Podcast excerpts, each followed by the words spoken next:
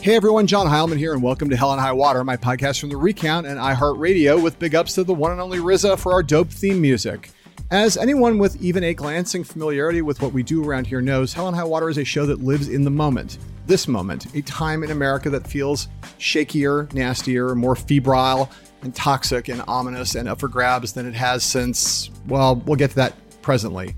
It is a time when things are constantly falling apart, when the center is not holding, and when mere anarchy has been loosed upon the world, when it often feels, in fact, like the apocalypse itself is nigh. But while this is, therefore, a podcast that operates very much in the present tense, and with an eye always towards the future, that does not mean we don't care about the past. We do!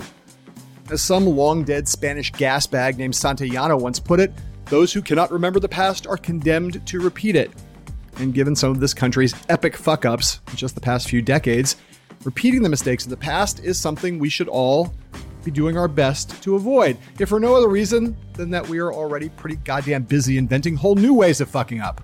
Now, the reason I mention all of this is because in this week's episode of the podcast, we are turning away from the present and directing our attention very directly to the past, stepping back into the fraught annals of American political history to examine the moment that is the most recent precedent for what is happening today in the things fall apart, center cannot hold, mere anarchy loosed upon us all department. And that time would be the late 1960s and early 1970s, when a fella named Richard Milhous Nixon occupied the White House and was attempting to bring an end to one of the genuinely epic foreign policy fuck-ups of our time, and all time really, Vietnam.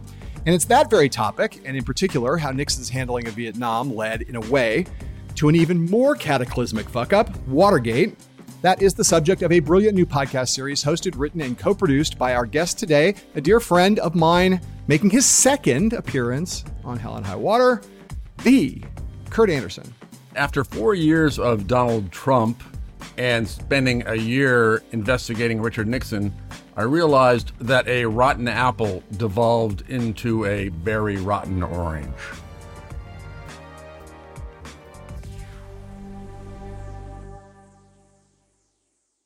Kurt Andersen is a frightfully smart, intimidatingly multi-talented, maddeningly productive journalist, novelist, and screenwriter, a former magazine editor, digital media entrepreneur, and public radio host, and not incidentally, just an incredibly good dude. As creator and host of the late lamented Studio 360, he won a Peabody Award. As the co-founder with Graydon Carter of Spy Magazine, he built one of the seminal era-defining cultural products of the 1980s, one that changed magazines and the tone and outlook of a generation of writers and editors. On top of three much-lauded novels, last summer he published his third nonfiction tome, Evil Geniuses: The Unmaking of America, a Recent History, an account of how the right, in the course of the last 40 years or so, basically engineered a hostile takeover of America's economy, financial system, and politics. The book became a New York Times bestseller. Kurt has also been a collaborator on a number of comedic ventures with Alec Baldwin, lampooning Donald Trump, and that partnership could be the subject of an entire podcast by itself. Kurt's latest project is the aforementioned podcast series, Nixon at War, funded by the National Endowment for the Humanities, distributed by PRX, and available wherever you get your podcasts. The series is 7 episodes long. The first dropped back in June. The last drops this coming Monday, July 26th. And I promise you that by the time you finish listening to this podcast, you will find yourself manically fingering your phone to download Nixon at War. What makes it so good? Well, first, as everyone who's at all interested in politics or history knows, Nixon is endlessly fascinating, one of the most complex, textured, horrifyingly dark and twisted, genuinely Shakespearean characters ever to sit in the Oval Office. Second, Kurt is en fuego in this podcast series. His storytelling, analysis, humor, all in high gear.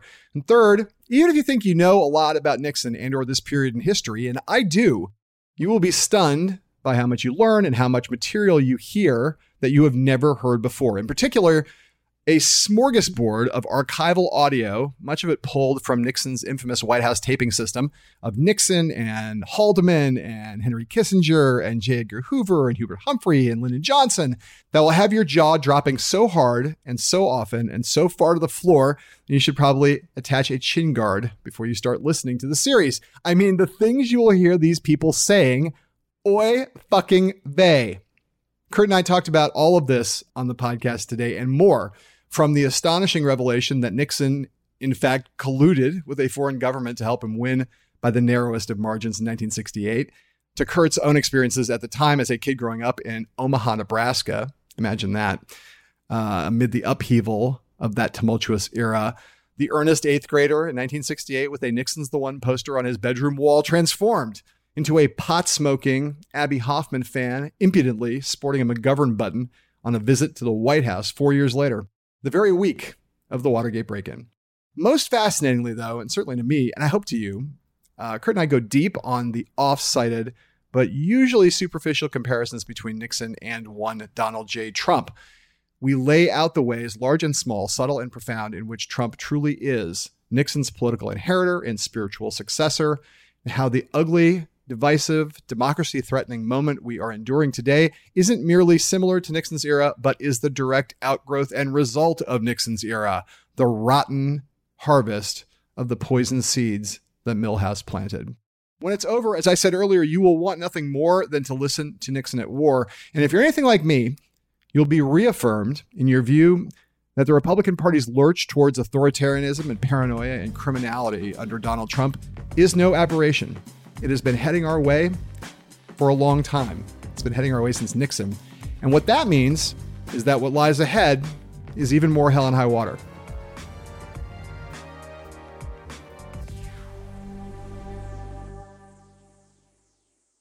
Hello, Mr. President. How are you? Well, I'm just fine. I haven't had any sleep, but you know how that is. I sure do, and I give you my congratulations and my sympathy. Boy, I tell you, isn't that the truth? I want to try to play this thing as much in the national interest as is humanly possible and as fair as possible. I believe that your conduct has been very responsible. We're both supposed to be great political animals, but we both want to do what's best for our country. And I think it's awfully important dealing with these comments for the next 4 months for us to be completely informed with the same facts, and then we can whatever our judgment dictates. Good deal. So that is Lyndon Baines Johnson, president of the United States at the time, summer of 1968, and he's talking on the phone to one Richard Nixon, about to be the Republican nominee for president, and they're having this phone call. I believe it's happening right around the time of the Republican convention. Kurt Andersen, our guest today here, the host, the writer, the co-producer, and the presiding genius of an amazing new podcast series that's been playing out all the summer since June all the way until now, about to come to an end. The last episode drops this Monday, July 26th. The series is called Nixon at War. Kurt, also a second time guest on Hell and High Water. We haven't had many of those. Kurt, it is good to see you, my friend. How are you doing? I'm not bad, and it's a complete pleasure to be back here by myself. Yes, without Lawrence. He's always kind of held you back professionally, I know. So you must be finally to be free to be outside his shadow. First of all, congratulations on the series. It's stunningly good. And I can't commend it more to people, even in this age where we are replete with podcasts, some of them extremely good and some of them, mediocre and some not so great. This one, 7 episodes, and we'll talk more about them in a little more detail, but it's really fantastic. Thank you. Whether you're a giant history buff or not, but it takes you into what might seem to be people who consider themselves familiar with the 60s and familiar with Nixon, familiar territory, and then takes you in a bunch of places that are unfamiliar. That audio we just played is one of many examples of fantastic archival audio throughout the entire thing. So again, hats off. And I guess that's a good place to start, which is like, why? What for? Like, what was the animating impulse to do this, and what drew you into it, and what were you in the end trying to achieve once you had your arms around the material? Well, it was the idea of, and my partners on this, Steve Atlas, who had made 2 previous podcast series about Lyndon Johnson, LBJ's War, and then Great Society, using this, as you say, fantastic archival tape to explore that. He came to me at an opportune moment when I just finished writing and was preparing to have published my last book, Evil Geniuses. So I had sort of time, and said, I want you to write and host this, which he hadn't done before, really. And I said, let me think about it. And then I had thought about Richard Nixon. I'd lived through Richard Nixon, right? I was a kid. I was a teenager during the Nixon presidency, and I had written a novel that was half set in the late 60s and early 70s and was significantly about the anti-war movement. So I thought about it, but I hadn't ever gone deep in a historical research kind of way. I thought that sounds interesting. And then when I started listening to the tapes, I just ran right down that rabbit hole because they're amazing. And so many of them we haven't heard. I mean, we think, oh, Nixon tapes. Yeah, we know that. We don't know that. We know the headlines. We know a few bits and pieces. Right. And so I thought also that telling this relatively focused story about Nixon, and specifically about Nixon in Vietnam, using built from these archival tapes, could tell this story in a new way. And, you know, I think it does, because you can read all you want, but actually, having it crafted as a narrative year to year with ins and outs in this kind of noir story way. Yeah. And hearing Nixon lying to Johnson and hearing Kissinger flattering Nixon and just being in the room where it happens, as they say, gives a whole sense of the history that I'd never had before. And what began as kind of, oh, this is an interesting gig, I just became obsessed and thought, wow, we are doing something new. And I realized the other day, actually, and I haven't said this before, but until podcasting, there was no way to do a 5 or 6 hour history like this using this original audio. I mean, the archival audio obviously existed, yeah, but you know, you're going to have 10 seconds of it on a radio show, yeah, or something. So it is this new medium of which you're the new master allows us to do things like this. So that's how I got there. And then I had all kinds of realizations as I was doing it. A big one being that, you know, we all think of the popular imagination, Watergate, Nixon, that's it. That's where he went bad, and the last 2 years were when he went bad. Well, I hadn't fully realized before, and this is one of the themes of the show, is that his paranoia and insecurity and just craziness and hatred of the press and all the rest put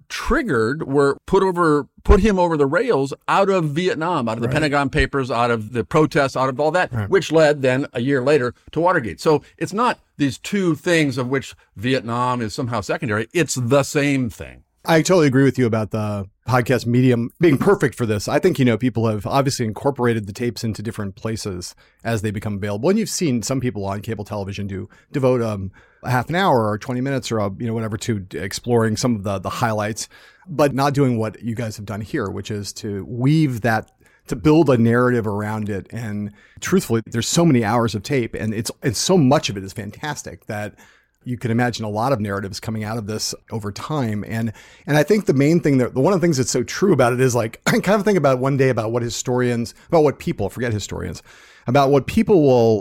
you would make of Donald Trump if you could only read him on paper, you know, without the voice, without the all of the things about Trump that are Trump, without his physical presence and his voice and his demeanor and all that, the abject insanity of the guy just will not come through. He will seem like kind of an incoherent idiot on paper, but neither the depth of his insanity nor the power that he has over people, over tens of millions of Americans, none of that would be clear without the ability to see him and hear him. And Nixon, of course, obviously there's newsreel footage, but this is the real Nixon, right? The Nixon on the tapes gives you a sense of, like, why some people beyond his actions looked at him as such a fascinating but dark and anti-Semitic and scheming and paranoid, and all of those qualities that make him Shakespearean really only show up on the tapes. Nixon's public persona was mostly not those things, and his private persona was what he really was, and it was the core of his undoing, and you can only really get it through the tapes in some ways.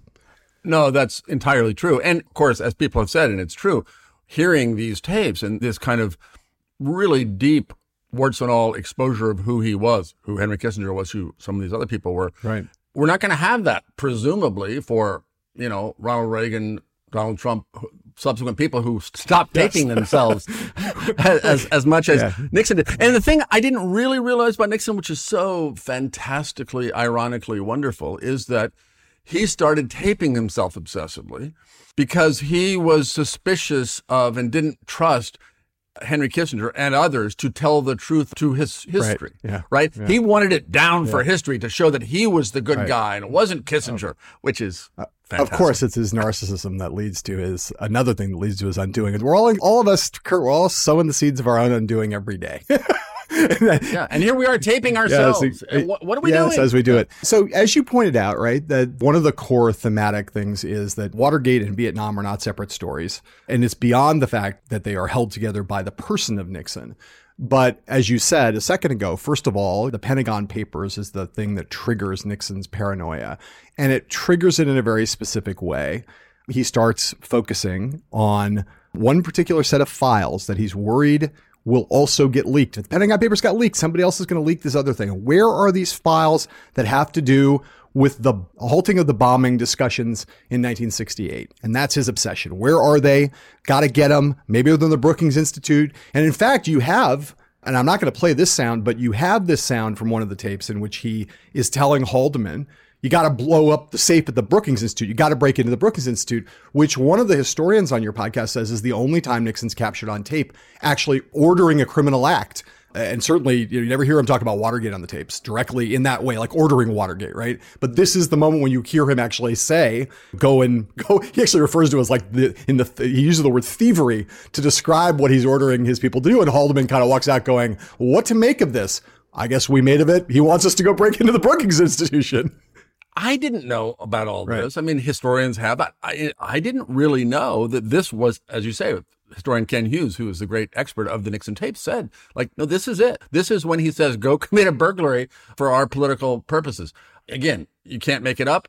The first time he said that tape you speak of where he said, blow the safe, break in, I want it done. Yeah. It was exactly to the day 1 year before the Watergate break-in. And in fact, I don't want to give it away, but exactly what happened with that proposed heist, but it was where he got the taste for it. And it was, again, that was 4 days after the publication of the Pentagon Papers. So it's very clear that is what, oh my God, they're going to get me. And I didn't know about this secret file with which he was obsessed, which really existed and exists. Yes. Full of certainly improperly and maybe illegally gathered information about how he was fiddling with our foreign policy when he was a candidate for president in 1968. So he really thought, oh my God, they've got me. They're going to get me. The liberals are going to get me. They have this. They put out the Pentagon Papers. Now they're going to get me. And the rest is history. Right. And it takes us straight into the animating action here, right? So we played the audio at the top, right? Which is Johnson calling Nixon to basically say, hey, we all want peace in Vietnam. I want to be open with you about what's going on. Everyone can operate on the same set of facts. We should all be on the same team here because we should all want to stop this war and bring about a peace with honor, as Nixon would call it. And of course, Nixon's like, well, absolutely. We can all have our different opinions about what to do, says Johnson. But, we should, I'm going to trust you in some way. And then I love that tape because there's LBJ doing his thing of like, people say that we're both kind of like badass politicians, Dick, and they'd known each other for a long time. And so they're kind of both engaged some self-flattery there. But that begins then a process in the fall of 1968, whereby in public, there is a lot of discussion about whether the bombing in Vietnam will be halted. There are peace talks going on in Paris at the time. What's Johnson going to do? Humphrey is dealing with his own politics in the Democratic Party, being pulled by the left and the anti-war movement in one direction, which is taking him further to the left than he really wants to be. Johnson doesn't know whether to trust Humphrey. In some respects, Johnson trusts Nixon more than he trusts Humphrey at various times. And all of this is playing out on the public stage, but everyone's seeing it very much through a glass darkly because we don't really know what's going on in the peace talks. And Nixon is seeing it through a glass darkly. He's incredibly paranoid throughout that Johnson at the end is going to pull a rabbit out of his hat and halt the war on the way to ending the war, and that will snatch away Nixon's, what he regards as a political strength, and that will cost him an election. Again, Nixon desperate to win, having lost so narrowly, believing the election was stolen in 1960. And that is just, it sets up all of this stuff that is the key to what you are all about here. And I want you to talk about that because it does get to, I'm teeing you up with a large question here, which is, it gets to the thing you alluded to, which is Nixon's campaign colluding with a foreign government to win an election that some people in your podcast say is the worst thing he did, worse than anything he did in his time when he was in office, worse than Watergate. Jack Farrell, one of his other biographers, says most aberrant thing he ever did, most abominable. And I think it is a known story. That's not something that historians have not covered, but in the popular conception, the notion that there was a Trump level kind of collusion between the Nixon campaign and the foreign government that may have tipped the election is not widely understood. So please have the floor. Well, It's not widely understood, and it was A, covered up by and waved away by Nixon as president. And again, it was what he was so obsessed about. What do the liberals have on me? It's in the files. Yeah. And it's still waved away by the Nixon Library, the Nixonites that are still out there at the Nixon Library saying, no, this didn't happen. Nothing to see here.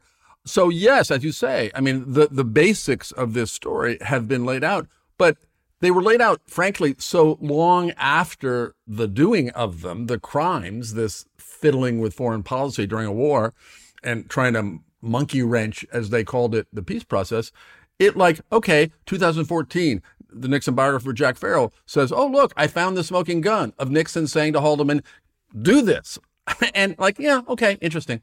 So it was a successful cover-up because what he did is there's this extraordinary character who deserves her own biopic and podcast and everything named Anna Chennault, amazing person who was a teenage war correspondent in China, Chinese woman, girl, covering World War II, fell in love with the famous Air Force general who started the Flying Tigers, who was over there, married him after the war, escaped after the communists took over, got rich building cargo airlines in America. He dies, and she becomes this glamorous anti-communist right-wing activist living at the Watergate.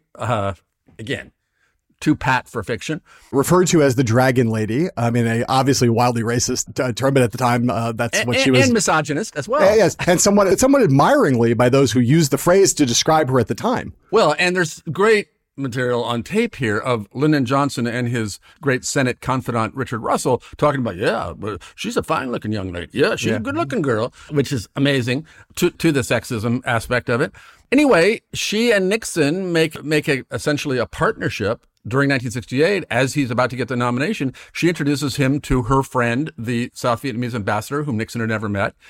And Nixon says, Guy, and your boss, President Chu of South Vietnam, Anna Chennault is my person to you, is my liaison to you. Right. And then when, as you say, when the race is getting close and Nixon feels like, oh, my God, they're going to steal it from me by declaring peace. How do I stop this? Yes.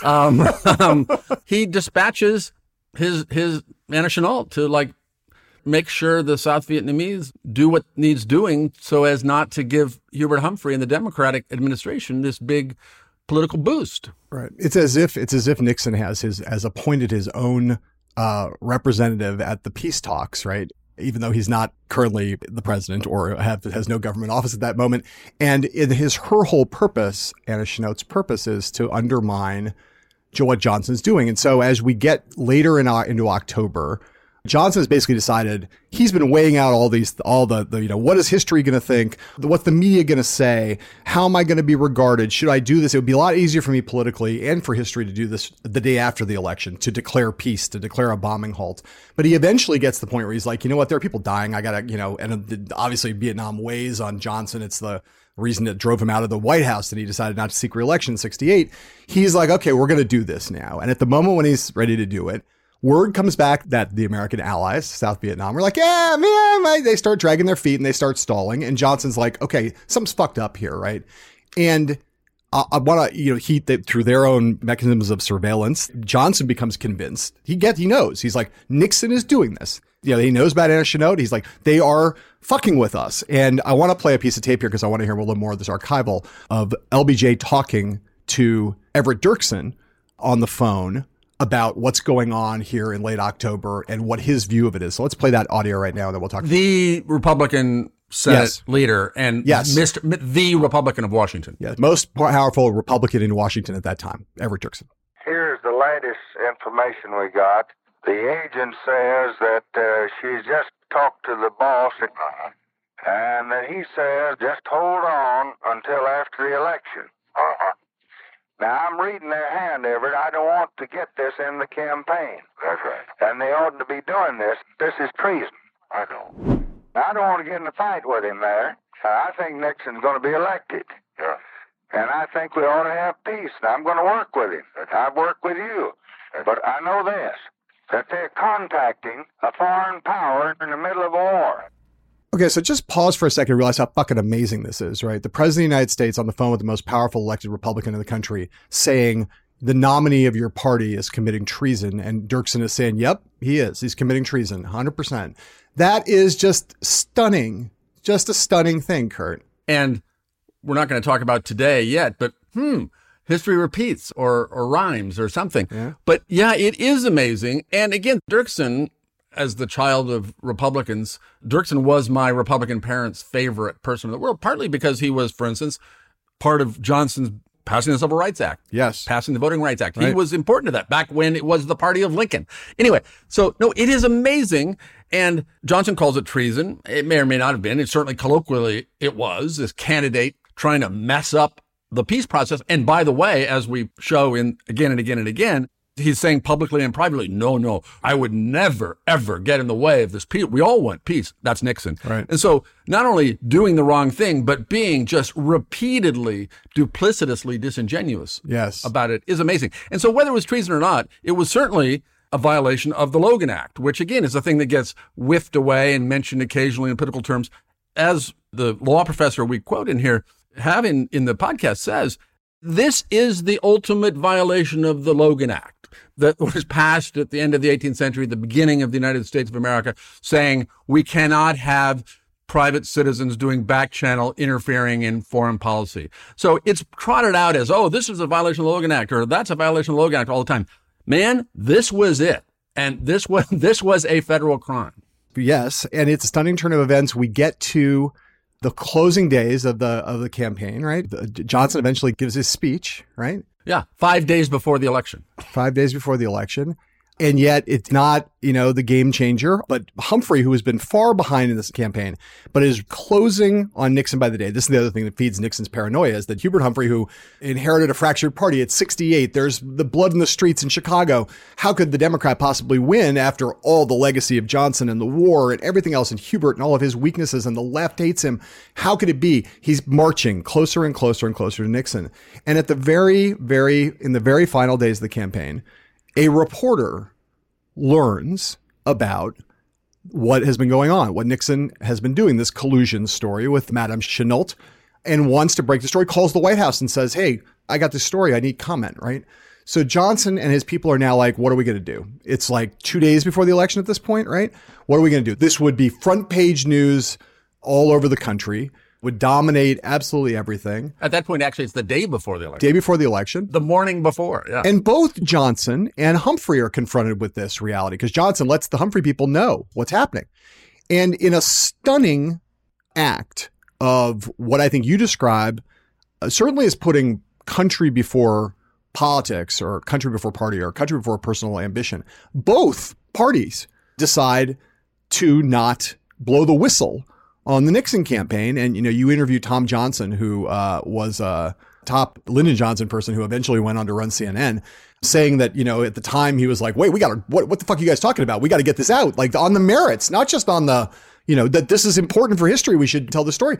And that Humphrey takes a pass, just says, okay, I'm just going to let the dice roll. And your conclusion, well, you can talk about this. I mean, there's a lot of discussion in the podcast about, given how close it was, one of the closest elections in American history, 0.7 percentage points on the popular vote, whether this would have swung the election, tipped it over, and had Humphrey win. It's not just a staggering decision in what it reflects, but also potentially a hugely consequential one. No, absolutely.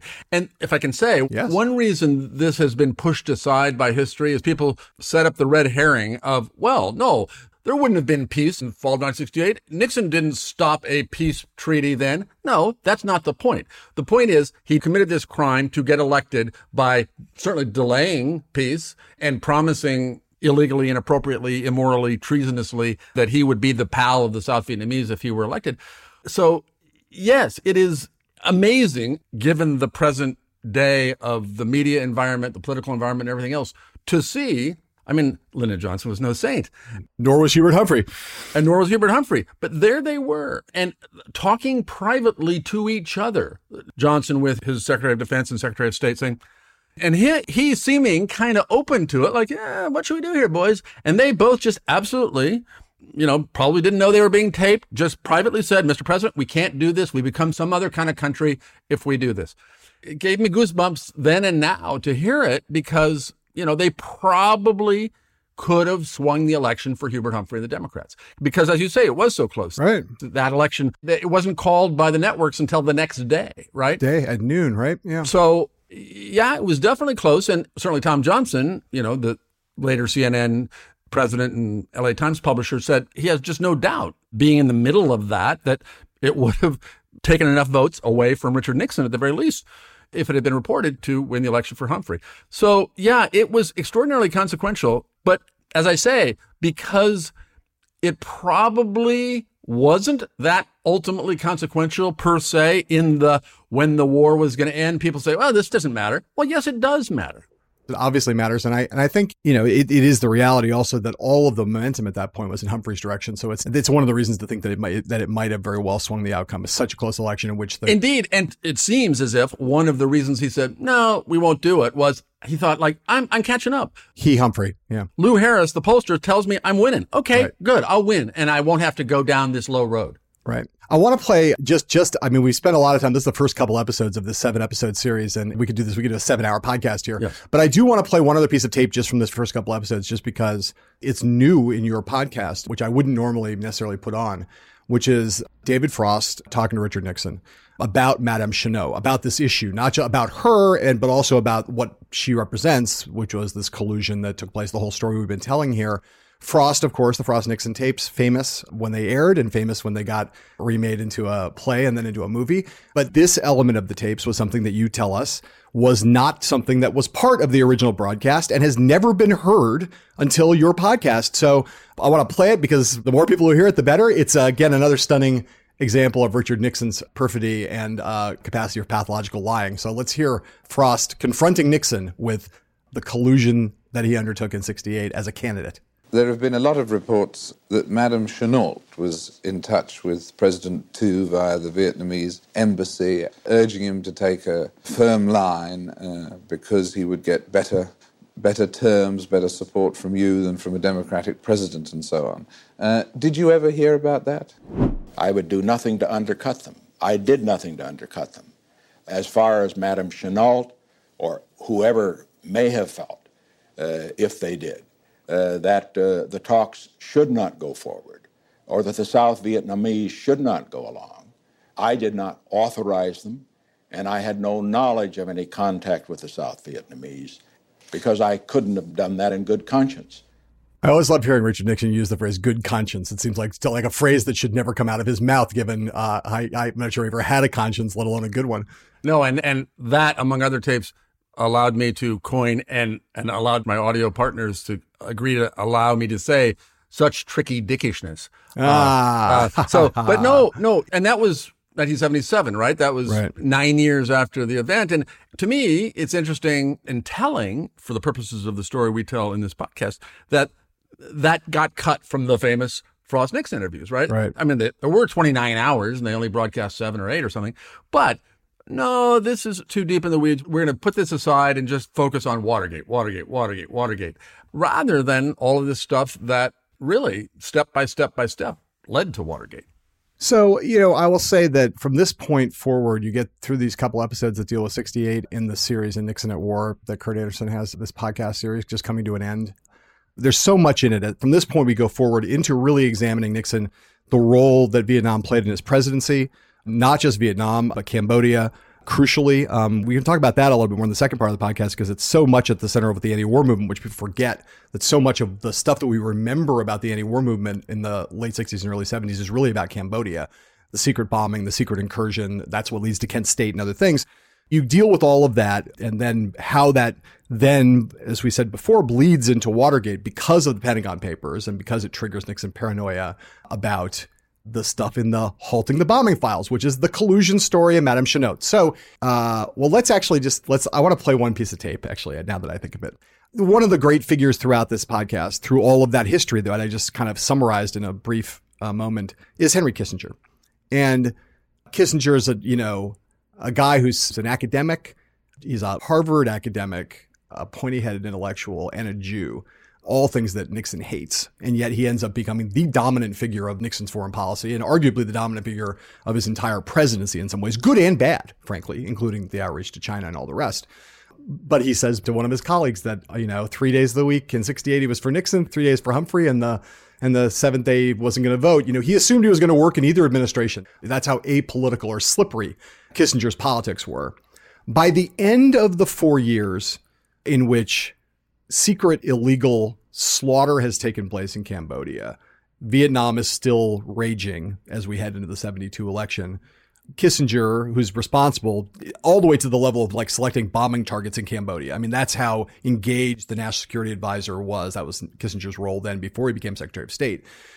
Kissinger's at the heart of all of it and bears a lot of the moral culpability for it. And yet here he is on this piece of audio talking to Richard Nixon as they're trying to figure out when ending this war is within our power.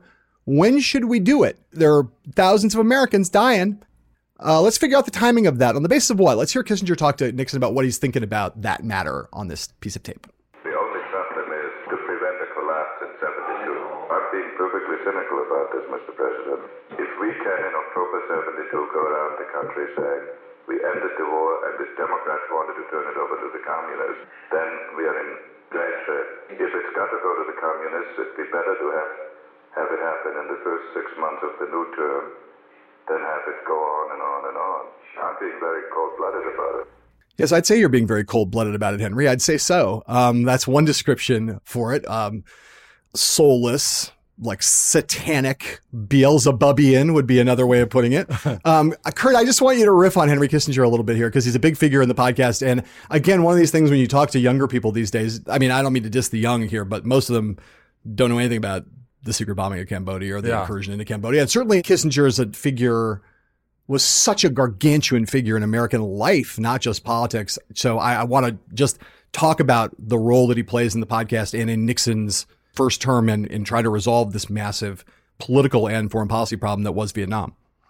One of the things about Henry Kissinger and Richard Nixon in today's context of bad Republican presidencies, let's say, of recent days, is they were genuinely thoughtful, smart, clever people who did have these big ambitions to make world peace. Sure. That's just true. Yes. Unlike the amoral, deranged stumblebums that were in the office recently. So there is this real duality, and you have to keep these two things in your mind at once that, brilliant guys who were, as you say, satanically, ruthlessly amoral, and ultimately, as we hear in this show and in these tapes, caring only about being reelected. Because for them, Vietnam was just this annoyance that they inherited, and they couldn't, for all kinds of reasons in their heads, of geopolitically and being anti-communist and blah, blah, blah. They couldn't just get rid of, even though that would be the easy way out, as Richard Nixon often said. But a year into the first term, certainly they realized, and find Kissinger first and then Nixon, the communists are going to win. Our puppet government is not going to stand when we leave, and we are leaving. So they became, as we heard in that tape you just played, very, very brazenly, chillingly clear that it's just about getting to November 1972. And after that, whatever happens. So it is, again, using American lives and limbs and blood to make sure we get reelected.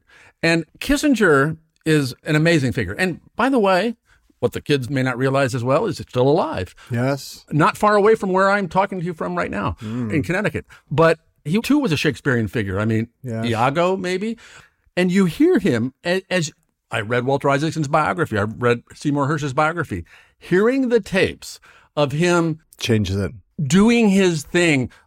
We have in one of the episodes, as you know, him this night-long sucking up to Nixon, trying to keep up his spirits as they sink into darkness about, no, it was a great speech, Mr. President. You are the best president. This is great.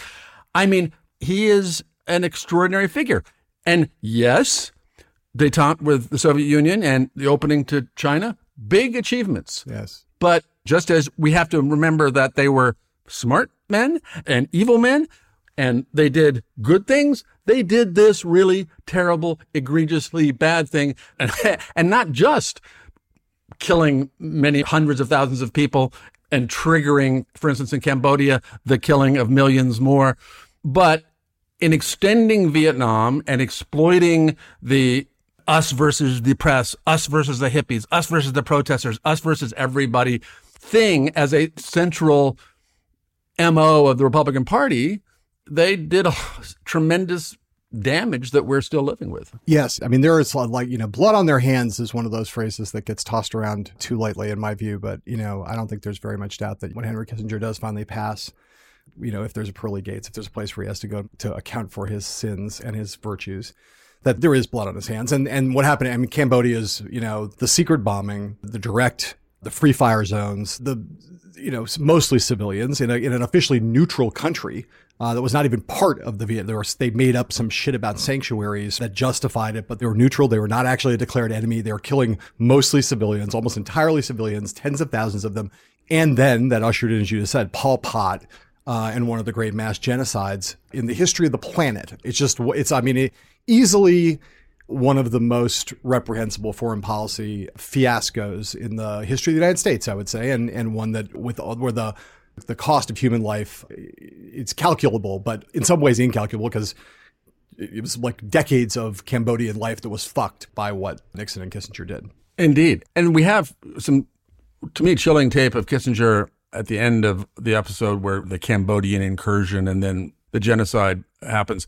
And he's out there saying, yes, it's unfortunate what happened. And, you know, who knew that these crazy communists would kill everyone? But he said the liberals, the anti-war people bear at least as much blame as Nixon and I do. Amazing. Because they wouldn't let us defeat the Khmer Rouge in Cambodia. It's extraordinary. And speaking of blood on their hands, the moment in the whole podcast, the moment of tape that most still gives me just chills and is so monstrous, like in a comic book, but it's real, is when Nixon and Kissinger are talking about the My Lai massacre. Yes. Right after Lieutenant William Calley had been convicted and sentenced to life in prison, which they softened and eventually let him out.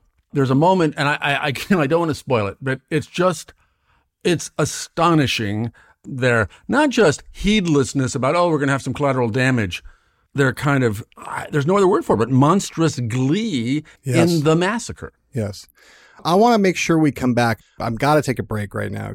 But I do want to put a pin in the notion that I want to come back to the X-Files, to the bombing, because that is where we end with episode 7. So we'll come back to that at the end of the podcast, because I do want to get just down to the question of, like, there's a lot to say about that. The MacGuffin, right? The thing that kind of drives all this action and all this horrible shit that happened. Well, I don't want to lose track of that one thing. We'll come back to that at the end. We are with Kurt Andersen talking about his magisterial, extraordinary, delightful, entertaining, fantastic, darkly comic romp through blood and guts and the horror and gore and moral turpitude, national disgrace that was the Vietnam War under Richard Nixon. So with that in mind, we'll take a quick break here, listen to some commercials, and come back for part 2 of Hell and High Water with my friend Kurt Andersen.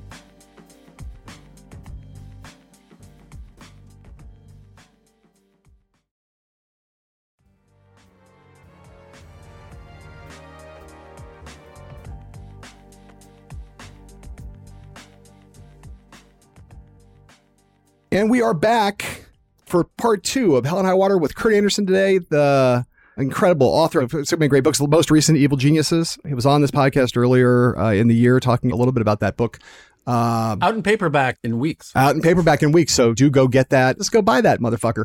And here's the thing. Kurt's done all these things, but not a historian by training. And yet this work here is the best kind of history that goes deep, that even people who are history buffs will learn things from. And if you're not a history buff, it's just a fantastically, like I said, it's weirdly, you know, say I think about Nixon, Vietnam, and Watergate. It is fantastically entertaining. But I think part of why I love this series, Kurt, is that it has a lot to do with you. And part of the reason I think you're attracted to this history is because your life intersected with it in some very particular way. So I want to spend a little bit of time talking about that. And to kick that off, I want to go back to episode 1 of the podcast and hear you talking about watching television on an important night in January of 1968. At the end of that month, I was 13, sitting there in the TV room as usual with my family. We watched Mr. Objective CBS Evening News anchor Walter Cronkite, freshly back from the war, deliver his special primetime report that ended with this stunning plain truth. It is increasingly clear to this reporter that the only rational way out then will be to negotiate, not as victors, but as an honorable people who lived up to their pledge to defend democracy and did the best they could. This is Walter Cronkite. Good night. American public opinion started shifting against the war in Vietnam, including mine, quickly. As I finished 8th grade, I turned from this eager beaver Republican campaign volunteer with a Nixon's the One poster on my wall to a pot-smoking, anti-war Abby Hoffman fan. So I feel like I know you pretty well, and the whole, Nixon's the One poster thing somehow has escaped in our, 30-year friendship. I've never heard about the Nixon's the One poster, so even I learned something here by listening to Nixon at War. Talk about that. Talk about Omaha, Nebraska in 1968 and being Kurt Andersen and the impact of Cronkite, because, again, it's one of these things, and I don't really mean to sound as ancient as I'm sounding, because I'm not as ancient as I currently sound, but really the world has changed so much. The notion that any broadcaster could have the kind of impact, could really change public opinion on anything is absurd genuinely ridiculous in our moment now. And yet back in those days of 3 networks and tens of millions of people all watching the same 1 of 3 network evening news broadcasts, the news coming on only once a day and everyone huddling around the watching television, and Cronkite in particular, that particular broadcast was, everyone agrees, was profound and seminal. So I'd just love you to talk about what Walter Cronkite meant to you and what it was like in your home at that point and how that thing did hit you. You talk about it a little bit here. I'd love to hear more. Sure. I mean, in addition to the Cronkite thing happening, which was, everybody said at the moment, it's not just retroactively, whoa, this is a big deal. When you lose Cronkite, you've lost all America. It happened also that within weeks of, or days even, of this horrible, famous thing that also happened of this South Vietnamese general just suddenly escorting this Viet Cong prisoner through the streets of Saigon, raising his gun and shooting him dead, caught in front of journalists. And that was also a very, frankly, for me, as a little kid, more astonishing moment than hearing Walter Cronkite. I mean, yes, Walter Cronkite was as big a deal as everyone said then and says now. So there was both of those things. And then, of course, Johnson says he's not running again a month after that. So it was an extraordinary spring, not to mention Bobby Kennedy and Martin Luther King in the same few months being assassinated. Now, my change of heart was not so much as a 13, going on 14-year-old kid, a result of that. It was being an adolescent in 1968. Right. But I was this adolescent in, as you say, in Omaha, Nebraska in 1968, the child of old-fashioned, which is to say not bad Republicans, party of Lincoln, strong defense, free market Republicans. And because that was the household in which I grew up and, you want to please mom and dad, I guess, probably, I was a teenage Republican. I went to teenage Republican camp one summer, this previous summer, I guess it was probably. And, we got the National Review, William F. Buckley's magazine, and I could parrot it. I read it, and I could have become, I don't know, Tucker Carlson if I'd kept at it, I guess. Right. And my older brother, was 18 at the time, and so this idea of the draft and stakes and what's going to happen, and I was 13 going on 14, was like we had potentially all had skin in the game, right? And my parents, and especially my father, were pro-war. Pro-Vietnam War, the anti-communist, part of the anti-communist crusade. This is important to do. So we had arguments and fights and, 4 kids around the dinner table. And I was the youngest, so all my older brothers and sisters were farther along the countercultural transformation than I was. It was good times. It was, my wonder years. Another thing that pops up in the podcast that I thought just is illustrative of this time in your life and illustrative of certain things that have broader applicability is you talk about the moratorium to end the Vietnam War, which is, so Nixon has wins in 68 by hair, as we just described, is now in office in 1969, now has to actually do something about fucking Vietnam. And it's turns out it's a lot easier to talk about it on the campaign trail than it is to actually end the war. Although, you could still argue that any one of these guys could have just said, hey, we're done. And and shut it all down. Nixon is not in that vein. In fact, Nixon immediately starts contemplating nuclear scenarios rather than having said, I want peace with honor. And I, was trying to engineer an October surprise to suggest that he would end the war faster than Johnson, or Humphrey, I should say. He now gets into office. The first thing he starts doing is nuking the North Vietnamese. So, it tells you something about Nixon. But it's October of 69. We're 10 months into that first year, and the anti-war movement's on the rise. And one of the signal moments for the growth and the increasing traction, you have Cronkite, and then one of the next big things ends up on the cover of Time magazine is the moratorium to end the Vietnam War. And you are in high school, and you are a sophomore, and you're organizing draft counseling sessions for your fellow students. And across the river from where you grew up in Omaha, in Council Bluffs, Iowa, a place I've spent more time than I care to admit, there's a guy over there whose name is Sam Brown, who's one of the national organizers of the National Moratorium, and you have him on the podcast talking about that. So again, take us back to that moment there in the deep heart of the Midwest with a guy like Sam Brown as one of the key figures in the entire anti-war movement, and not like some hippy-dippy radical Berkeley, whatever, he's just he's a kid from Council Bluffs. And his whole idea was, as he talks about in the podcast, okay, it's late 69. We want to attract as many supporters of let's get out of this war to the anti-war movement who aren't just the bums, the hippies, the caricatured protesters that Nixon was making so much political hay off of, right, but just regular folk and moms and dads and middle-class people. And I remember that very clearly. And that was really, by that time, that was the first time I was doing anything I was 15, so I was an adult as part of the anti-war movement. But I very much remember meetings in church basements with Congregational Church 3 blocks from my home and meeting with people from that church, and who were, earnestly, yeah, I get it now. And we do have to stop this war. So his success and his aim was to show that this wasn't us versus them. This was a lot of us's, which is to say middle class, sweater vested dads and moms in dresses who were suddenly repulsed, or not suddenly, but who had become repulsed and unaccepting of this war that we were fighting. And it was really a moment of change. And I remember also thinking wow, this is late in the game. I should have been protesting back in 67 and 68, I thought to myself in 69. And of course, only in retrospect does one see that, no, it's not late in the game at all. The war would go on for another almost 6 years at that point. Right. But it was definitely a shift. And then, back when Time magazine, as well as Newsweek magazine, of course, but when the news magazines were the apex of media validation, yeah, in a way that just doesn't exist today, Time magazine puts the moratorium protests approvingly, yes, on the cover. And oh my God. Yes. And you can imagine, as we have them talking about in the White House, how upset and freaked out and disgusted Nixon and his people were by this approval of the anti-war movement. Right. And not just, Time and Newsweek, both apexes of establishment press, but also Time magazine with the tradition of Henry Luce and having been, a conservative, ideologically conservative from its founding up through that moment practically, and a magazine you would eventually work at for a brief shining moment. Interestingly, I noted the Sam Brown thing there that I found so striking was that he talks about how it was important to call it a moratorium instead of a strike, because a strike would have suggested more kind of radical left-wing politics, and moratorium had a more kind of what the image that he was aiming for, right?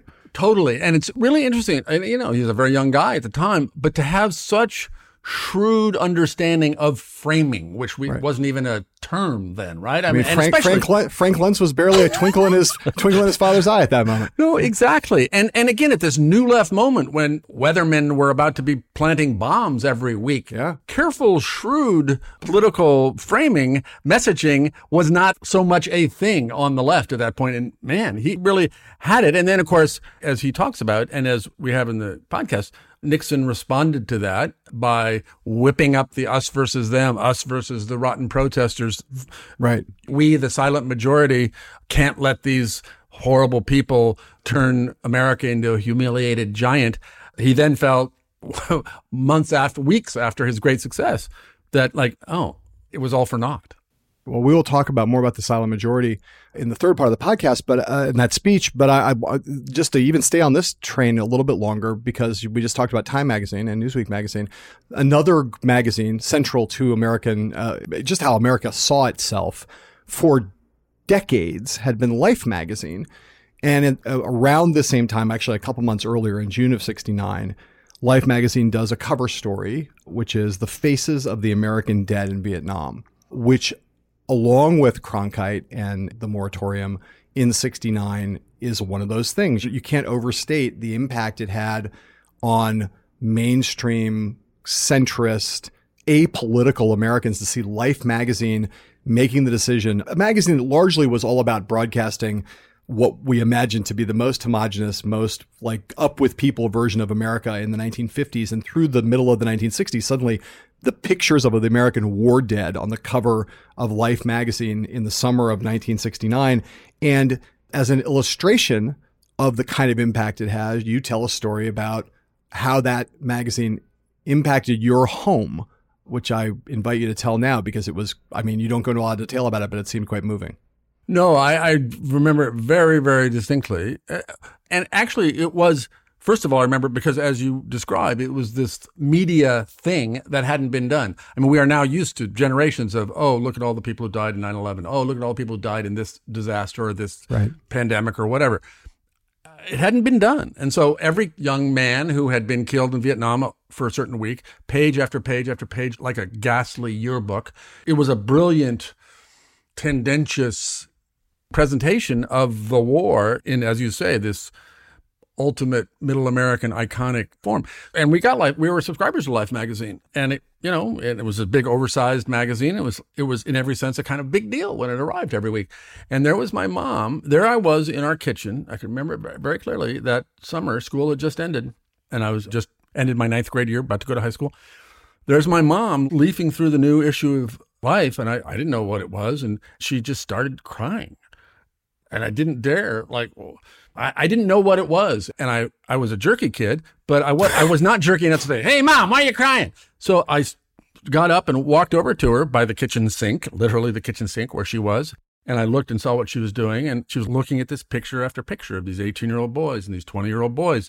You know, here she is, the mother of a 14-year-old and a 19-year-old boy, just fucking sobbing. And, you know, as I say, she was a conservative Republican. Right. In our family arguments about Vietnam, she left it to my father to have, on those accounts, really. But she was by no means any kind of anti-war person. And that was the thing that shifted her, I am convinced to this day.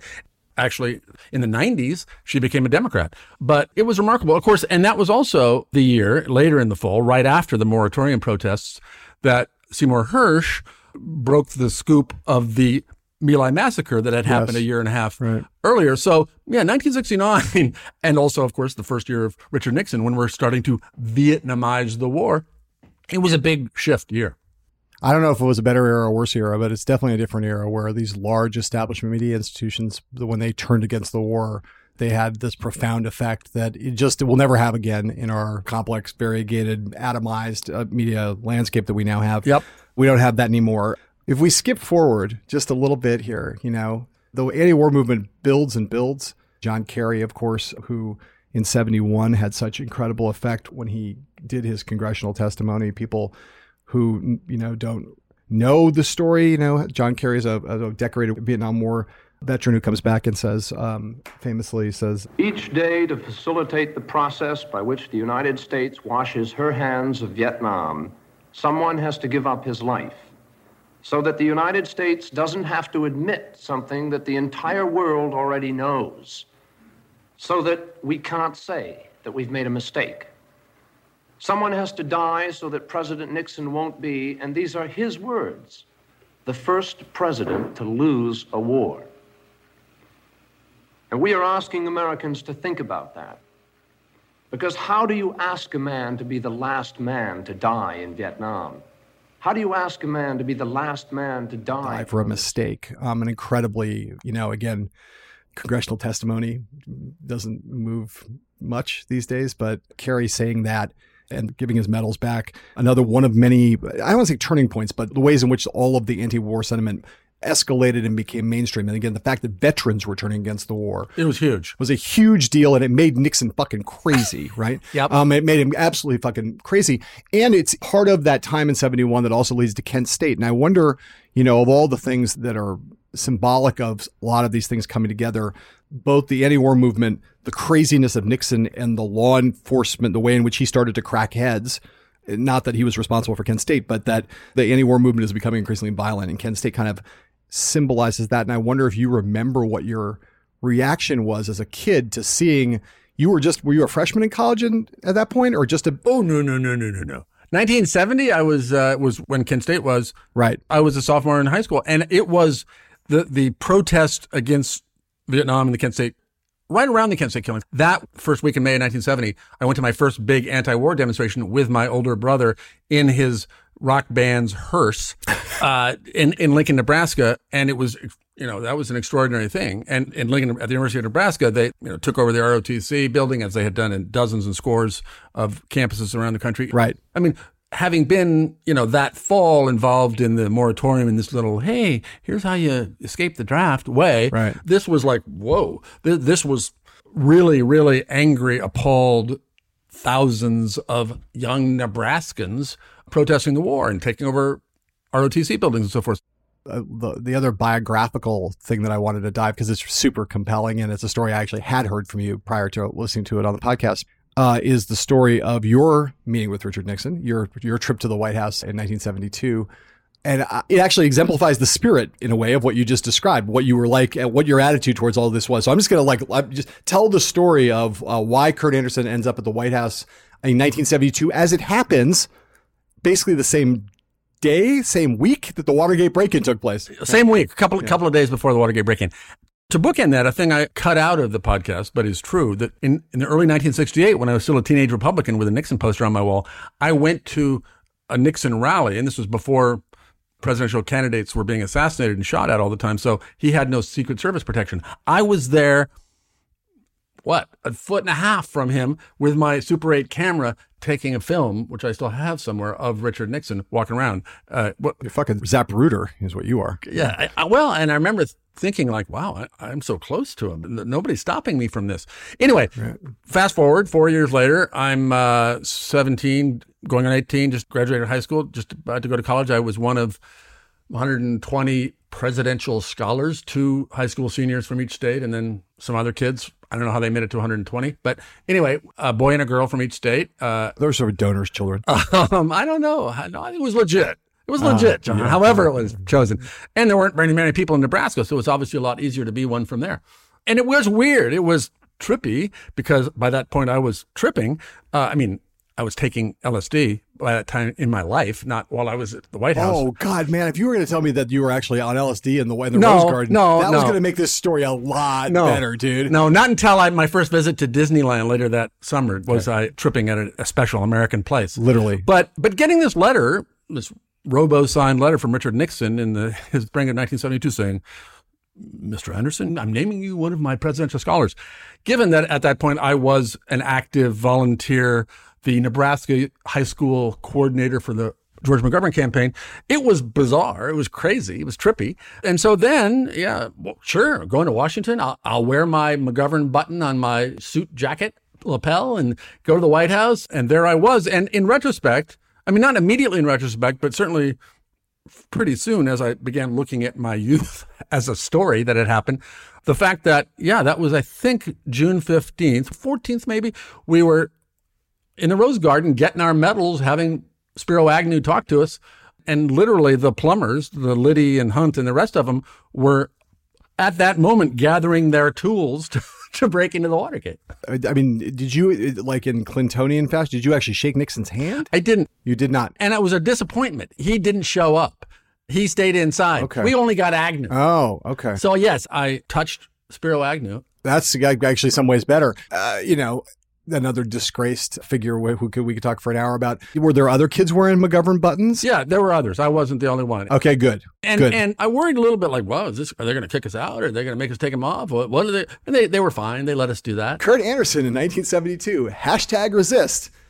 So I think this is actually a pretty good spot for us to take a break. I want to come back for the last section of our conversation today. And I want to dive into the question of the silent majority and the connections between Nixon and Donald Trump, and at least briefly go back and pick up a couple of those sticks that we left behind in the path to get here. There's a few things back there. I was like, we got to come back to this. We got to come back to that. So we're going to go back to those things and button them up. So we'll be back soon to do all of that with Hell and High Water with Kurt Andersen, creator of the incredible podcast Nixon at War, coming to an end this coming Monday. But you definitely want to go back and wherever you happen to listen to your podcast, download them all. There's 6 currently out. As I said, the 7th coming on Monday. Go back, start at the beginning. Don't start midway through. You'll lose the thread. And if you haven't already been listening, you're going to want to. So during this commercial break, actually, you can listen to the commercial and also look up Nixon at War on your phone and download it. Download them all. And by the time we finish the third part of our podcast, it'll all be downloaded and you can start listening to Nixon at War. So we'll see you on the other side of the commercials. In just a couple of seconds, we'll finish up with Kurt Andersen.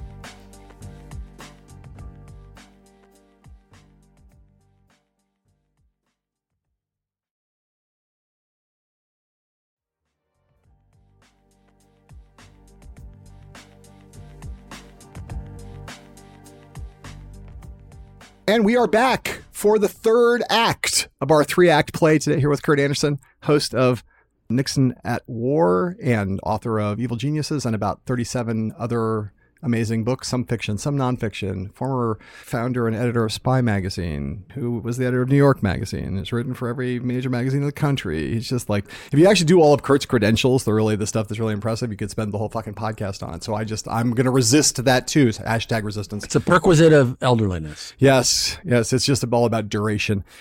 I've now teased this a couple times. It is, I think, the core of, if you think about what in domestic politics, what's been most enduring, in my view, about Richard Nixon is what we're about to listen to, then the legacy of this one speech that Nixon gave. We were just talking about 1969. At the end of 1969, Nixon gives an important speech as he's grappling with all these forces around Vietnam. He gives an important speech that is not about foreign policy. It really ends up being much more about not even domestic policy, but about an attitude and an orientation that he was now adopting towards his domestic political situation. And again, as I say, has reverberations that go right up to this day and in very much so in the era of Trumpism and the Trumpist Republican Party. So let's play a little bit of the silent majority speech, Richard Nixon, 1969. A few weeks ago, I saw demonstrators carrying signs reading, "Lose in Vietnam, bring the boys home." Any American has a right to advocate that point of view. But as President of the United States, I would be untrue to my oath of office if I allowed the policy of this nation to be dictated by the minority who hold that point of view and who try to impose it on the nation by mounting demonstrations in the street. And so tonight, to you, the great silent majority of my fellow Americans, I ask for your support.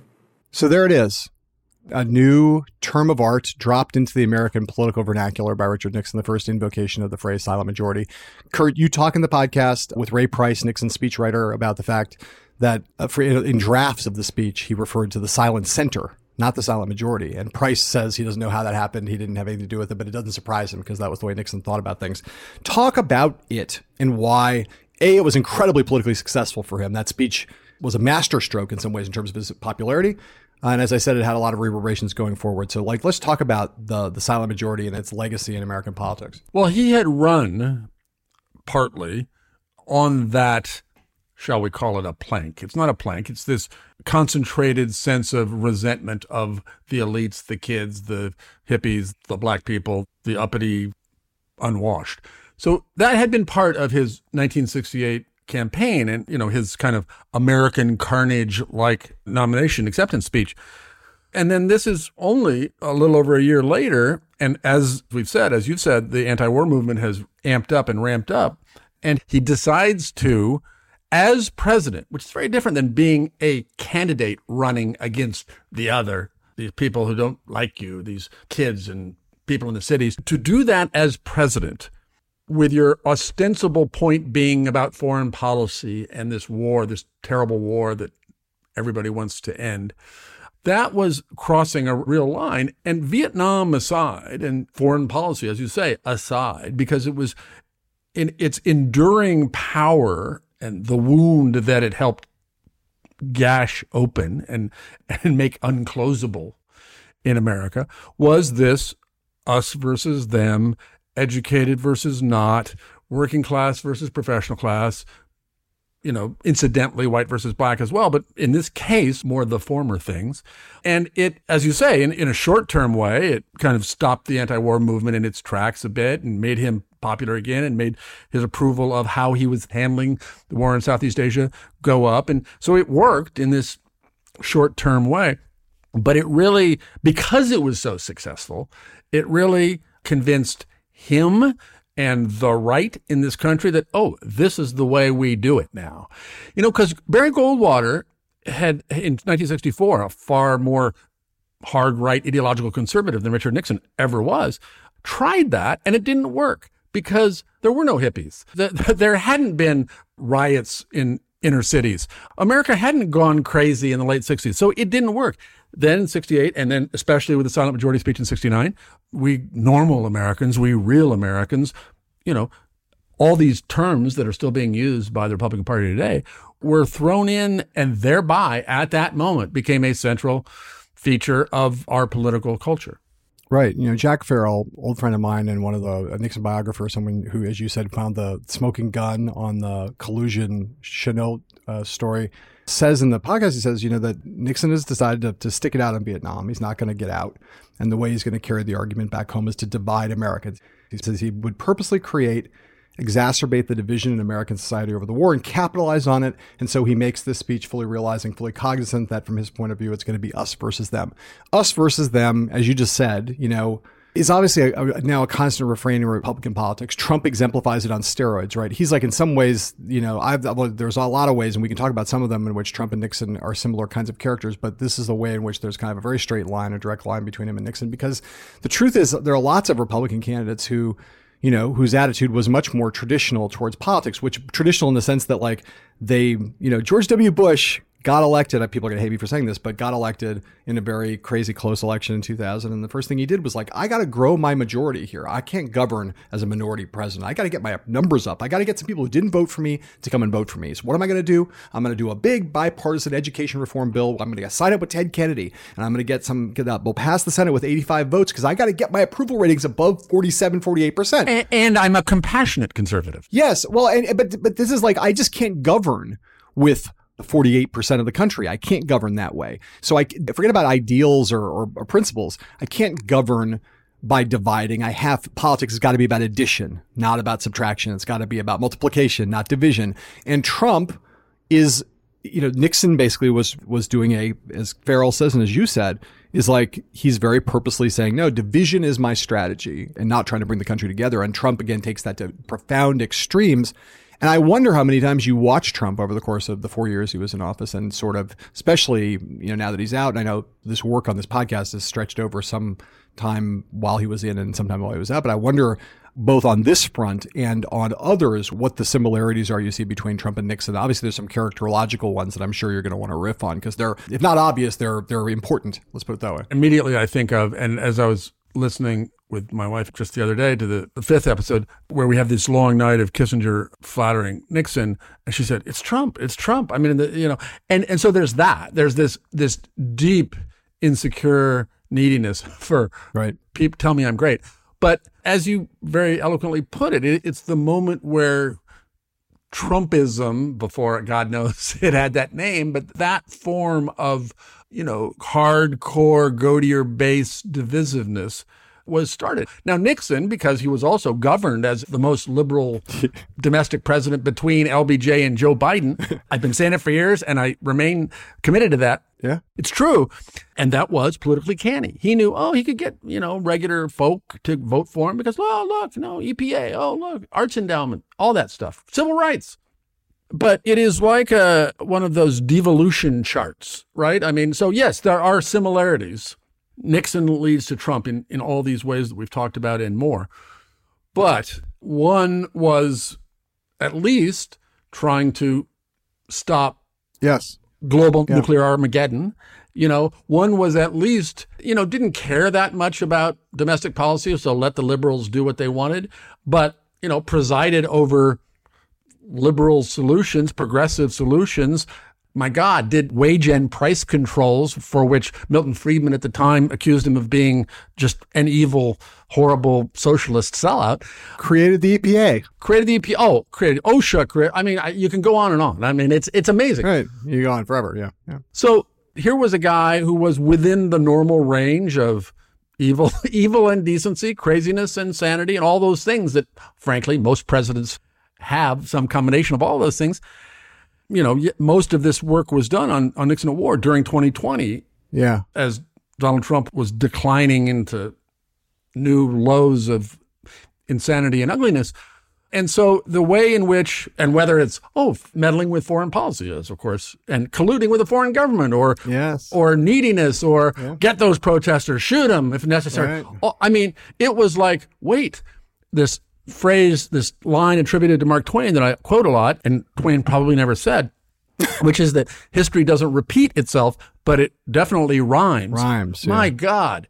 Donald Trump is this, as I say, a kind of horrible Frankensteinian devolved caricature of Richard Nixon, who, by the way, back then, when we all hated Richard Nixon, he seemed like a very cartoon of evil.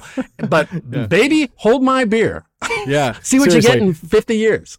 And, you know, it's funny. I mean, first of all, I want to congratulate you for in the space of one. I mean, it's 7 episodes, so I give you some latitude, but you do compare Nixon both to King Lear and to Lady Macbeth in the same podcast, which is kind of awesome. I mean, all very, you know, Nixon, we're going to go Shakespearean. Let's get a couple different ones in there. And ungendered. Yes.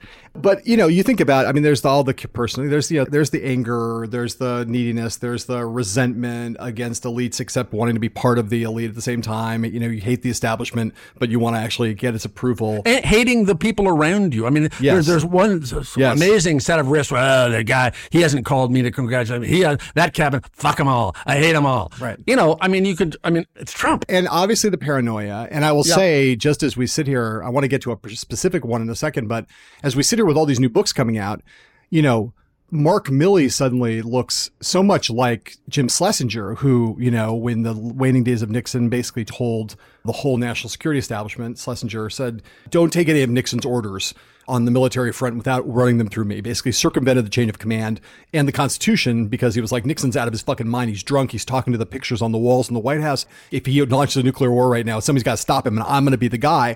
And Milley is sort of like the Schlesinger of our time, but essentially doing the same thing in the period between November 7th and January 20th. But here's a very specific one that I'm going to raise it only because I really want to play this tape. That's like one of my favorite things in the whole podcast is the relationship with the press. You know, fake news, enemy of the people, all that stuff that we hated Trump for or that we found appalling in Trump, correctly so. All of it has its genesis. Maybe it's not its inception, but in Nixon, driven mad by leakers, just like Trump, monitoring reporters, just like Trump, surveilling his own officials to see who's talking to the press, just like Trump. And here is in the Pentagon Papers. Comes out. Again, we've talked about this already, drove Nixon crazy. He's wanted to know who the leakers were. He's worried about it because of those X-Files. But he's also, as the thing evolves and there's the legal challenges are happening, Nixon is trying to stop the publication of further stories about the Pentagon Papers, Washington Post, New York Times. There are multiple legal things going on, all very important. In the middle of it all, Nixon has a conversation with J. Edgar Hoover, the head of the FBI. I want to play that right now. I saw her on the TV last night, Mrs. Graham. I would have thought she's about 85 years old. Yeah. She's only about, I think, something like 57. She had just turned 54. Oh, no, I know that. Yeah. And I had an idea she was a great deal older when I looked at her last night. Yeah. She's aged terribly. She's a terrible old bag. Oh, she's an old bitch in my estimation. That's right. So that's J. Edgar Hoover, head of the FBI, referring to Catherine Graham, sainted publisher of the Washington Post. First making fun of her age, it says she's aged terribly. And then Nixon refers to her as a terrible old bag. And Hoover says, calls her an old bitch in my estimation. And Nixon says, that's right. I mean, you know, that's what the kind of thing we live for in the Nixon tapes, Kurt, right there. Well, thank you for appreciating that. I mean, it wasn't essential to telling the story, but my God, as soon as I heard that, I said, this is a hill I'm dying on. we're obviously making light of it and it's obviously horrible, but like, look, it's illustrative of just like the J. Edgar Hoover was maybe the most powerful person in American life for about 30 years and abused the FBI, the awesome powers of law enforcement in America in a way, including assassinating Black Panther leaders, did all kinds of crazy bad shit. But this is the kind of conversation that Hoover and Nixon would have. They were two peas in a pod. And this is illustrative. It gives you a sense that you can't kind of, just by doing the Wikipedia entry on Hoover, you don't get it until you hear Hoover referring to K. Graham in this way. I think it gives it the visceral reality that you can't get on just in dry print. I couldn't agree more. And, having the time, like with a good book, to explain that Nixon started his career as an anti-communist, became famous as an obscure member of the House from California by making Alger Hiss his nemesis in the late 40s and 1950, along with J. Edgar Hoover. J. Edgar Hoover, then head of the FBI already for 25 years, was his partner in crime in doing that. So to them, certainly to Richard Nixon, the Pentagon Papers was just, Alger Hiss Redux. Right. And of course, Trump is constantly looking for his own Hoover. He's looking for his own Roy Cohn. He's looking for his own. Right. These are the things he's constantly expressing. Like the good old days. That was the good old days when Nixon had Hoover. That's like the way Trump thinks about these things and thinks that everybody who doesn't go as far as Hoover would go for Nixon, that they are weak in some way and they're not sufficiently loyal to him and not sufficiently willing to do what's necessary to, preserve order and achieve Trumpism across the board. Although Trump is so stupid and incompetent at being an autocrat. Yes. Richard Nixon understood that, wait, J. Edgar Hoover is fucking me this way. He lied to me about my plane being bugged. What? Right. And Trump wouldn't have been able to contain that. He would have immediately, he's my enemy. I'm firing J. Edgar Hoover. But that actually kind of raises the question, like the ultimate question, right? You point out, we see all these things that are similar between Trump and Nixon and the oppositional politics, the division, the hatred of the press, all these character things we talked about. Brutish father, by the way. Yes, brutish father. And you started to raise, of course, there's a difference, right? Because these are not small compensating virtues. Nixon did some big important things, left, as again, we were just talking about, left some institutional arrangements that were profoundly liberal and profoundly important in American life on both foreign policy and domestic. So they're different. They're obviously different. But here's, I think, where it comes down to like the existential question about the two of them. And I don't know the answer to this. I mean, Nixon obviously has autocratic tendencies. And he left office because of his abuse of power and extra constitutional measures. But he did leave office, right? When the moment came, there was, for all of his autocratic tendencies, which were real, he did a thing that would be unthinkable and was unthinkable when Trump was in office, which was when he was presented with the political reality by members of his own party, he eventually resigned, sat down. Nobody forced him out of office. He left very early in his second term, as we all know. And so I guess the existential question is, for Nixon, could there ever have been a January 6th for Richard Nixon? Or was there just enough still of an institutionalist in Nixon that he would never have gone that far? That's really, to me, one of the kind of core questions. Trump was willing, did this thing that is in some ways without precedent and parallel. Did Nixon have that in his heart? Did he just not think of it? Like, how do you think about the ultimate autocratic desires, tendencies, proclivities of the two of them? How do you stack the two up against each other? Is that a connection or not? It's a connection, but the A-B testing of their different approaches when the end was nigh, just as you say, illustrates it. I mean, not only was he enough of an institutionalist and, okay, they got me, I'm done, but also, of course, famously, Barry Goldwater, Howard Baker, the Republican elder statesman at the time said, Mr. President, this is done, you got to go, you got to resign, this is not happening. And so I think the basic line where the pale wasn't or wasn't beyond the pale kept more or less in the same place until Donald Trump. Right. I mean, yes, Republicans got crazy in all kinds of ways, starting in I would argue the 90s and got bad and worse and in all kinds of ways for years. And Trump exploited that as much as caused it. But in this particular autocratic, like, No, not moving an inch further right or an inch further crazy or an inch further fascistic, going a full 9 yards. Yeah, it's a whole different thing. That's where it's not a difference in degree. It's a difference effectively in kind. Richard Nixon, yes, bad guy, committed crimes, kept covering things up to abuse power, using the IRS to try to disgrace his political opponents. Yes. And That is the playbook from which, you know, Trump didn't even know he was fucking playing, right? Yeah. And so before you said, maybe it's the inception of all this anti-press stuff. Definitely the inception. I mean, I don't think it had, I mean, yes, politicians have always had problems with the press, but it was never central to their strategy. Well, and just visceral understanding of things from, you know, right. Sometime listen to the whole speech when he said, you don't have Nixon to kick around anymore after he lost the governorship of California. It's incredible. Yeah. A lot. It's all there. It's not just that line. It's on and on and on. Ever since Alger Hiss, you've hated me. Yeah. So, yes, there are these commonalities, but when we see those graphs where it's the hockey stick and it suddenly goes like that. Yeah, it's a graph. It's a continuum. But Trump is the place where the hockey stick just goes straight north. Yes. And I think that's, to go back to my Millie and Schlesinger thing, right?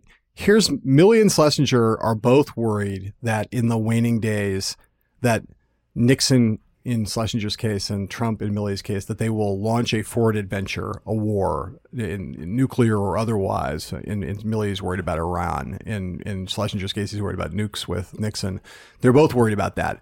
Where they're different is that Millie's also worried about Trump trying to stay in office and have a coup and having a Reichstag moment, which is not something that Schlesinger would ever have thought about Nixon. No one thought, well, Nixon might be plotting to try to mobilize the military to allow him to stay at 1600 Pennsylvania Avenue after losing an election. That would have been beyond even those people maybe some liberals outside the White House, but within the government, people were like, Nixon's fucked up, but that would not have crossed anybody's mind. That Nixon would be plotting a crazy Paul Krasner fiction, back then. Yeah, so that brings us back to the thing that I wanted to button that up.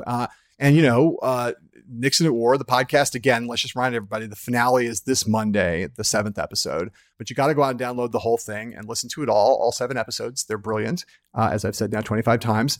But you get to the end of Nixon at War, that episode that's dropping on Monday that the public hasn't heard, but I've been lucky enough to have heard. And you realize that when you get to the end, you're going really back to the beginning of the podcast. And the beginning of the podcast series begins with the Pentagon Papers and Nixon learning his daughter's just gotten married. The Pentagon Papers have just exploded. He's freaking out, not because there's something in the Pentagon Papers that implicate him in some way. They're all about Johnson and Kennedy, and Kissinger's even saying to him, they're pretty good for us. They make those guys look like assholes.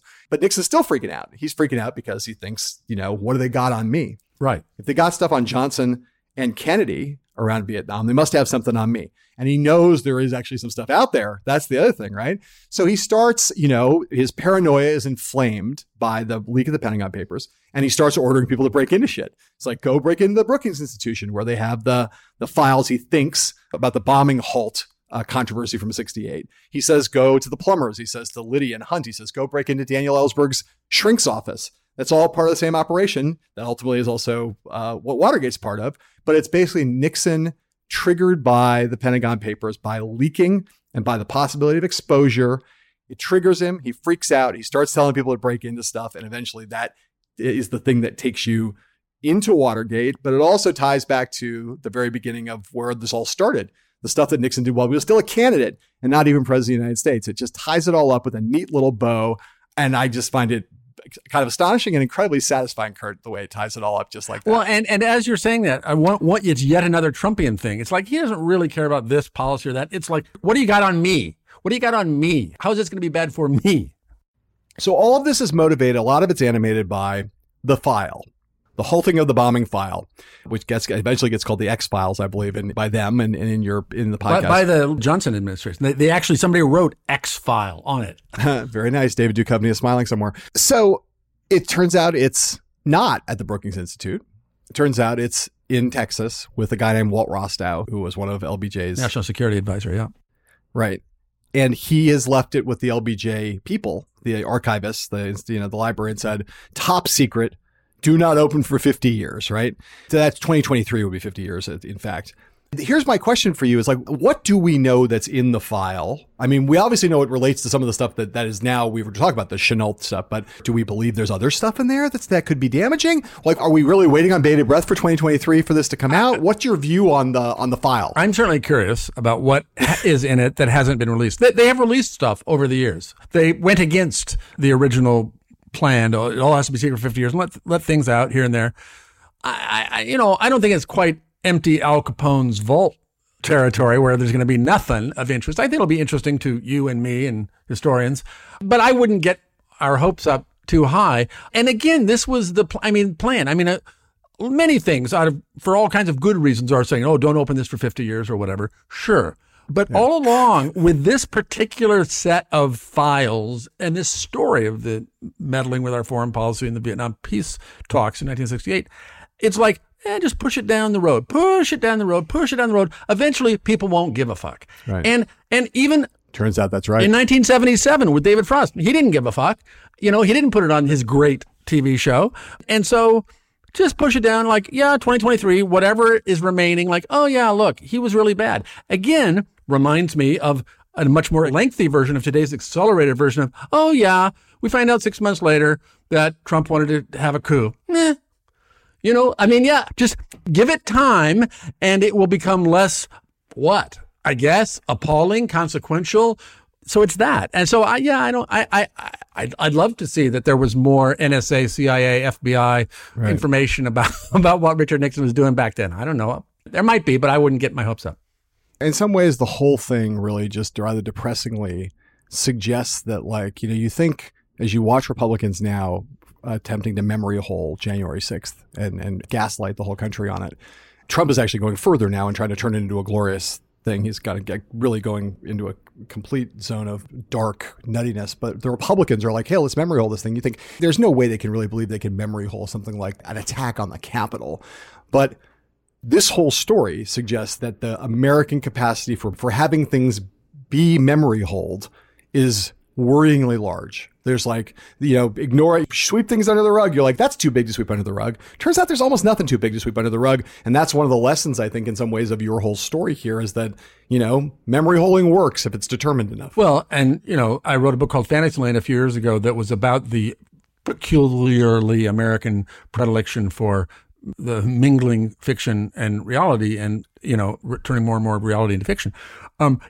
It is nerve-wracking. And, can they do it forever, though? Even, the Soviet Union, which as a method of operation, everything went down the memory hole in real time. Right. And eventually, even though we don't have a good regime running Russia, we all know what Stalin did now. Yes. So it doesn't last forever. Taking the very long view. No, it doesn't. They can't put it in the memory hole forever.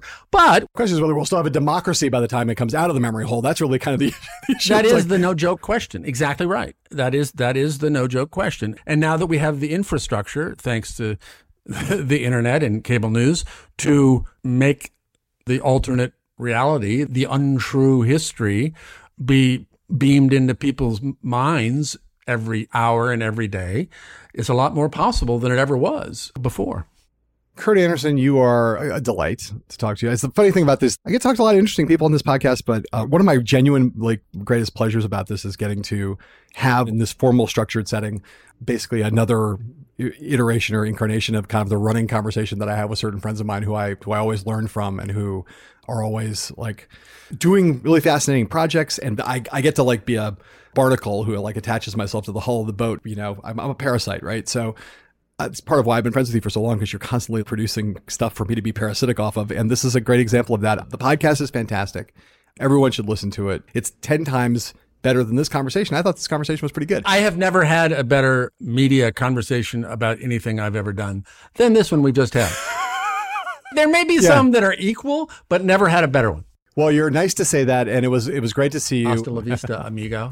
All right, brother. See you later. Hell and High Water is a podcast from The Recount and iHeartRadio. Thanks again to Kurt Andersen for being with us. If you like this episode of the podcast, please subscribe to Hell and High Water and share us and rate us and review us on whatever app you happen to use to bask in the splendor of the podcast universe. I am your host and the executive editor of The Recount, John Heilemann. Grace Weinstein is a co-creator of Hell and High Water.